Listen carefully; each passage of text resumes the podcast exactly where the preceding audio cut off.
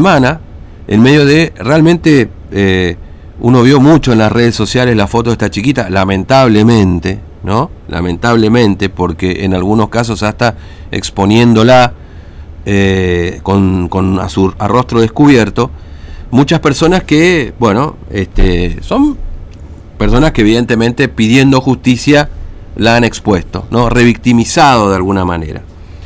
Pero lo más grave de todo eso ocurrió este viernes por la tarde, sábado en realidad fue, cuando se vio al diputado Armando Felipe Cabrera, tercero en la línea sucesoria del gobierno provincial, con esta chiquita de 6 años sentada en su regazo con una fotografía, porque aparentemente la fue a visitar, ¿no? Tremenda, ¿no? Esa imagen, por el lugar que ocupa este hombre, esta persona, por la fotografía y la exposición que hizo de un hecho tremendo donde se la podía ver a esta chiquita, bueno, con las consecuencias de este abuso a la que ha sido sometida durante por lo menos 3 años en su casa. Vamos a hablar para tratar de encontrarle alguna explicación a todo esto y por qué no hay que hacer lo que hizo este diputado, con la referente de Formosa de la organización MUMALA, Mujeres de la Matriz Latinoamericana, Alejandra Soto, que tiene la amabilidad de atendernos. Alejandra, buen día, ¿cómo te va? Fernando te saluda, ¿cómo estás? Hola, muy buenos días, acá estamos. Muy bien, gracias a Dios. Gracias por atendernos. Bueno, imagino que vieron este fin de semana la exposición, lamentablemente, de esta chiquita en las redes sociales, pero como decía más temprano, quizás el pico un poco de esta cuestión es cuando se la ve en la cuenta oficial de Instagram y de Facebook del diputado Cabrera, digamos. ¿Por qué no hay que hacer esto, Alejandra? Contanos, ¿qué significa esto para esta chiquita? Bueno, ante todo, como estábamos hablando anteriormente, nosotros como MUMALA, más allá de que nosotros abordamos directamente, somos una organización social, ¿no es cierto?, que trabaja en el territorio más con mujeres y disidencias en situación de violencia. Al ver esta situación de esta niña, ¿no es cierto?, más allá de que ellos tengan sus propios derechos, ¿no es cierto?, que le deberían proteger por su edad, no podemos mirar al costado y no repudiar este acto de este personaje político, sobre todo, que tal vez por sus intereses personales venga a violentar doblemente a esta niña, porque todos sabemos que hay que resguardar la identidad de la niña, ¿no es cierto? Claro. Que ya ha sido violentada y ahora es expuesta brutalmente así en las redes sociales y que va a marcar toda una historia crítica para esta niña, ¿no es cierto? Claro. Uno es ese acto repudiable y bueno, y también desde la organización exigir al Estado, que son quienes deberían garantizar que los derechos de esta niña sean realmente, por valga la redundancia, garantizados y que ella goce de sus derechos, que es el Estado, ¿no es cierto? Sí, obviamente. Por eso exigimos el acompañamiento, la contención integral y el seguimiento para el cumplimiento de esos derechos. Claro, desde ya el repudio total a esta exposición violenta de esta menor, y como MUMALA hace mucho tiempo también venimos exigiendo, más allá de violaciones y maltratos físicos o golpes hacia las mujeres, que se dejen de violentar publicando a las víctimas siempre, ¿no es cierto?, y empecemos a publicar y dar a conocer los rostros de los verdaderos delincuentes. Claro, sí. Sí, mira, inclusive uno pensaba, ¿no?, cuando yo veía esta foto, que claro, esta foto, lógicamente hablando ya en términos políticos, ¿no es cierto?, solamente le sirve al diputado, que fue a hacer campaña con esta chiquita, porque en definitiva a Sofía, a esta, no quiero decir el nombre, casi se me escapa, perdón, a esta nenita de 3 años, que estuvo 3 años, perdón, sometida a esto, esa foto no le sirve, le sirven otras cosas, ¿no? Y cuando pasa el tiempo, la verdad que cuando pasa el tiempo, y en el estado en el que estaba también esta nenita, ¿no? Porque la verdad es tremendo. Yo sinceramente te digo, Alejandro, le cuento al oyente, cuando vi la foto sentí una indignación enorme y que después haya durado tanto tiempo expuesta, porque ahora ya la ha levantado, sin que nadie le dijera, mire señor, usted no puede hacer lo que está haciendo. Digamos, con un alto grado de impunidad de utilizar a esta chiquita, que la verdad no colabora demasiado a lo que vos estás mencionando, digamos, que sea el Estado la que tiene que cuidar hoy a esa chiquita, independientemente de que está bajo la tutela de la tía, digamos, ¿no? Pero que es el Estado que tiene ese rol y que tiene organismos justamente para intervenir en todo esto y que no lo hayan hecho de manera inmediata, porque hasta acá no nos hemos enterado que ninguno haya de manera inmediata obligado a que esta fotografía sea levantada, digamos, ¿no? Exactamente, exactamente. Sí, él como ciudadano debería haber tocado las puertas que realmente debería haber tocado y no exponer de esa manera si realmente su interés es genuino en cambiar la situación de esta niña. La verdad que repudiable el acto de este hombre al cerca, como decís vos, yo hablaba de intereses personales, ¿no es cierto? Pero muy bien lo dijiste, hay un trasfondo político y su interés, ¿no es cierto?, político y usando la gravedad de la situación de esta niña para su interés personal, me parece. Sí.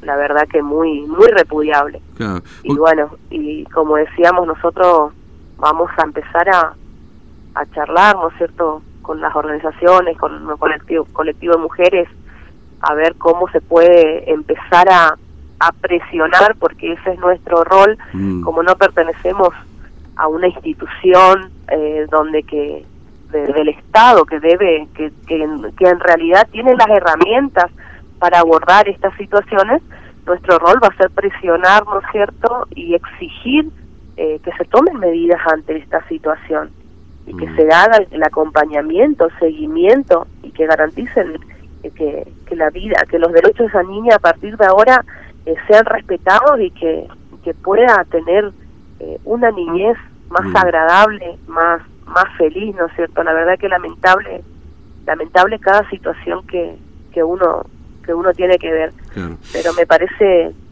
que cuando nosotros apuntamos hacia el Estado siempre es justamente en estas cuestiones. Son ellos los que deben garantizar los derechos generales de la sociedad, ¿no es cierto? Y en este caso de esta niña que fue violentada de esta manera y tomar y sancionar también a esta persona al exponer, porque uno no tiene que ser un letrado, tener un título, ¿no es cierto?, para saber que no se debe exponer públicamente a una menor en estas circunstancias, una cuestión así. No, obviamente. Yo no sé si esto, la ley Micaela en algún punto habla de esto, Alejandra, porque bueno, acá se ha hablado mucho de la sanción de la ley Micaela, recuerdo que fue hace 2 años más o menos, antes de la pandemia, ¿no? No sé si porque había justamente capacitación y qué sé yo para personas que están en el Estado, básicamente todos en general, pero que apunta un poco a eso también, me parece, ¿no? Más allá de que sea una menor en este caso, ¿no? Claro. Como decía yo, los menores por ahí tienen más avalados sus derechos en lo que son los derechos del niño y estas cuestiones.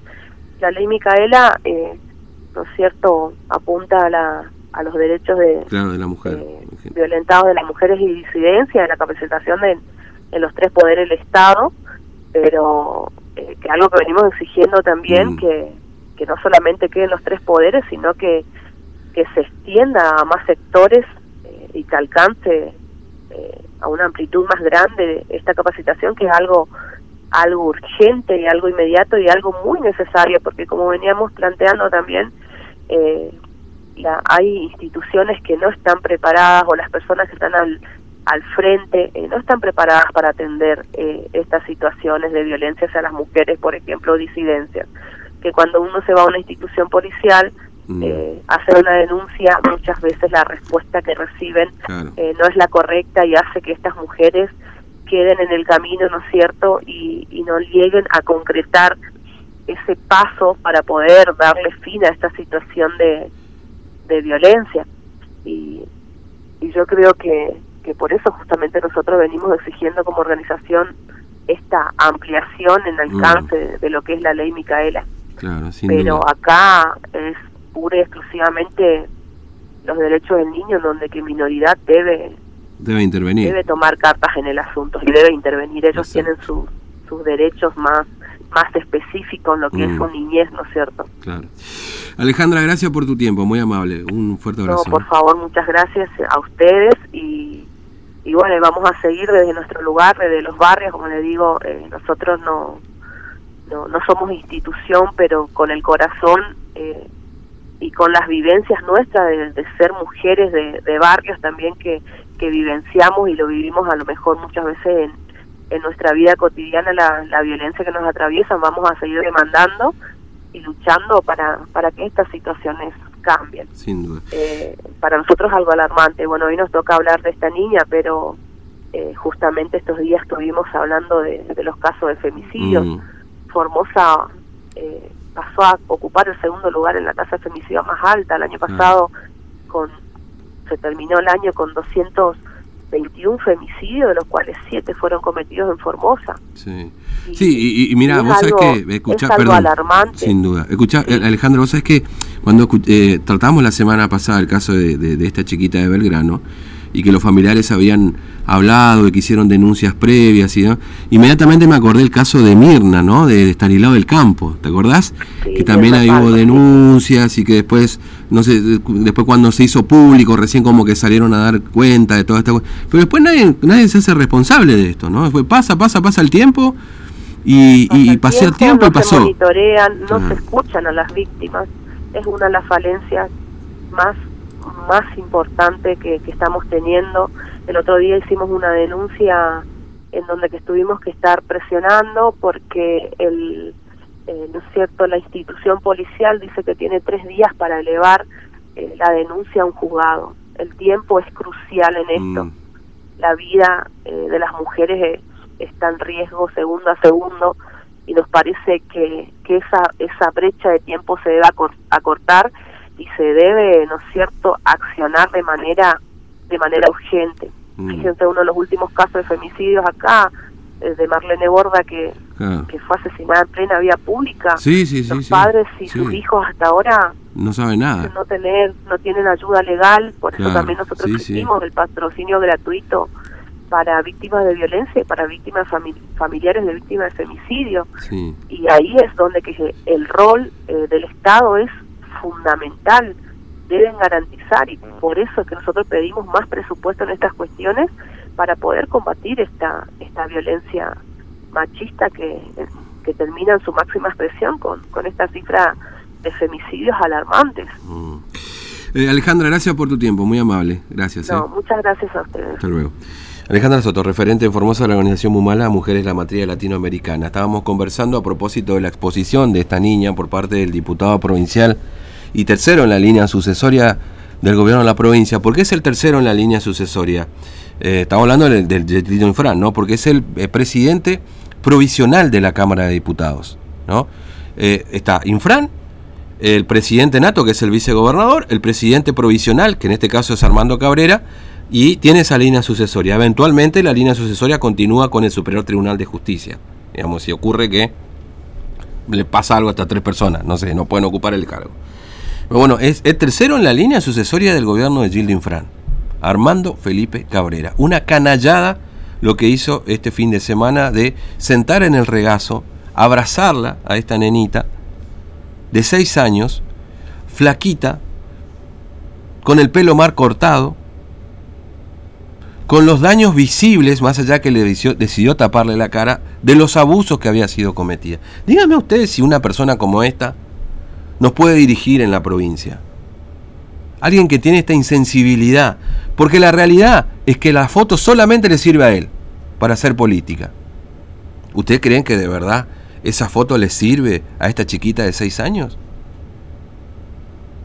Lo que le sirve a esta chiquita de 6 años es la protección del Estado, de su familia, para poder recuperarla física y psicológicamente. Eso no es proteger, eso es de protección por parte del Estado. Y habla a cuerpo entero de la persona que es Armando Felipe Cabrera, porque indudablemente es así. A mí no se me ocurriría ir a sacarme una foto porque le llevo una ropita haciendo propaganda de que estoy con esa chiquita ahí al lado, porque eso es lo que hizo, propaganda de su acción.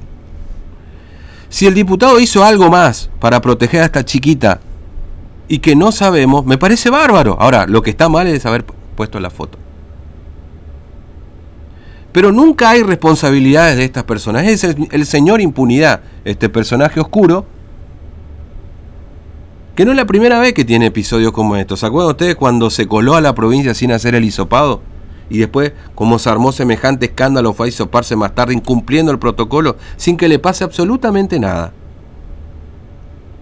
¿Por qué? Porque, claro, está en el poder. Es el tercero en la línea sucesoria de Insfrán. Imagínense ustedes. El tercero en la línea sucesoria de Insfrán hace eso con una chiquita de 6 años. ¿Qué nos espera el resto? ¿Y saben qué es lo peor de todo? Que mucha gente se lo decía en las redes sociales, en sus redes sociales.